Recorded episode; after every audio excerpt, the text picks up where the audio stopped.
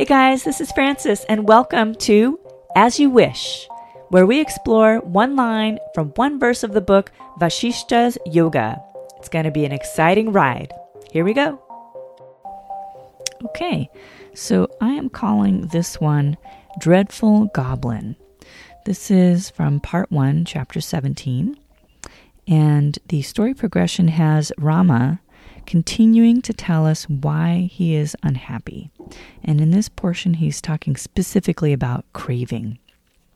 I'll give you the quote Though I am a hero, this craving makes me a frightened coward. Though I have eyes to see, it makes me blind. Though I am full of joy, it makes me miserable. It is like a dreadful goblin. So, my takeaway from this, I have three things that it made me think of a portion of a book called The Artist's Way. And then the second thing it made me think of was basic positive nature. And the third thing was a hungry ghost. So I'll just elaborate on those three points a little bit. The first one, I'm so grateful for this practice right now because it made me think of this idea of the dreadful goblin. And we all have them, right? Um, and at a certain point, I remember reading this book called The Artist's Way. So, The Artist's Way is a book by Julia Cameron. And I remember going through and meeting with a group of friends um, when I was taking acting classes back in the day. I have the book right here, and I have in the front cover uh, a phone chain. This is how long ago I did the uh, the book with these friends, but it's set up in a workbook format, and you basically are uncovering things that help your creativity, but it's a very spiritual book. And I just flipped through it a little bit and was really impressed by the concepts in the book. So I think I'm going to revisit this Artist's Way. But one of the things I remember from the Artist's Way was this imagery of thinking of your inner demons. You could think of them like goblins, but really kind of imagining in your mind's eye that they literally look like cartoon characters running around in your mind. so if you can cartoonize your demons, it really kind of takes the wind out of their sails. It makes them not as powerful, and then you can relax a little bit more. So I'm really excited about this idea of you know revisiting the artist's way and thinking of those demons in a more cartoonish way. That's my sort of connection with that, and I'm excited to kind of dig into the book a little bit more too. The second thing I thought of was basic positive nature. So the quote talks about being a hero, having eyes to see. So basically, kind of like the positive aspects of a person. And, you know, what happens when craving takes over? This basic positive nature kind of gets hijacked. But it made me think of this idea that, you know, we do all have this basic positive nature within us.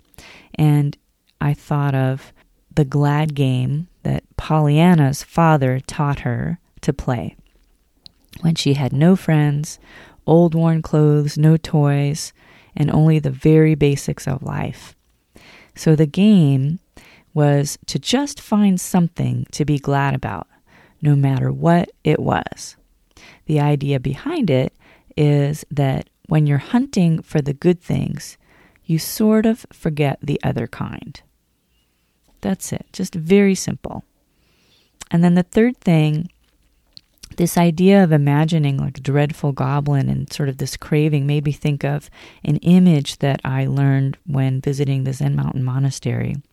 This was when the kids were small, and I loved attending the kids' classes with them. Number one, because they're my kids and I love them.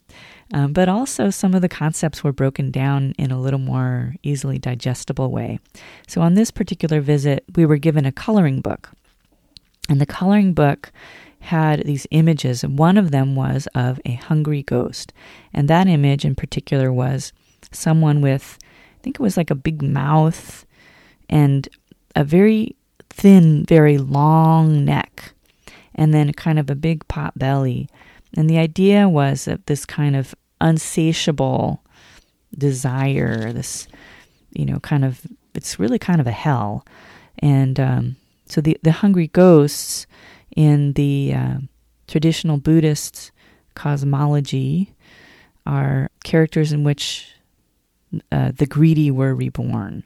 Now, you can think of this kind of literally or figuratively. I, I like to think of it figuratively. But they were reborn as pot bellied, narrow throated creatures possessed of insatiable hunger and unquenchable thirst. So, this is just one of the six realms. So, in Tibetan Buddhism, this wheel of life contains the six realms, and you're meant to sort of flow from one to the next. It represents all the possible states of existence. Now, I think you can kind of find of all of these, all of these states on Earth. In the book, the Tibetan Book of the Dead, at the end of the book, there are quote unquote instructions on how to select one's next birth.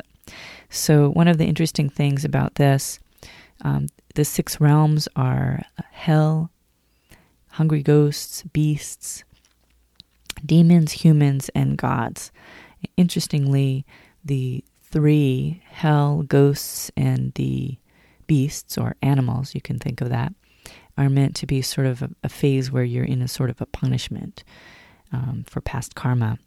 And the other three, the demons, humans, and gods, are a little bit more um, not so harsh, I guess. The human realm is where we're meant to have choices. And it is said that one's present life reflects past choices, but one's present choices are shaping the future. I'm going to say that again. One's present life reflects past choices, but one's present choices are shaping the future. And so you can think of this in your day to day. So, where you are in the present sort of is one place, and you've come here due to certain things that have happened along the way and your choices. And you can think of the future as having possibility in my perspective because then your choices now are going to shape your future.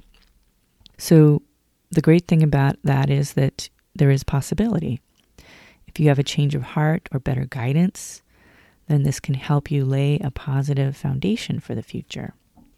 So, although it reminded me of the hungry ghosts, this thought on craving, it reminded me also of the six realms and possibility. I hope that this information, these musings, can just be a helpful tool on the path.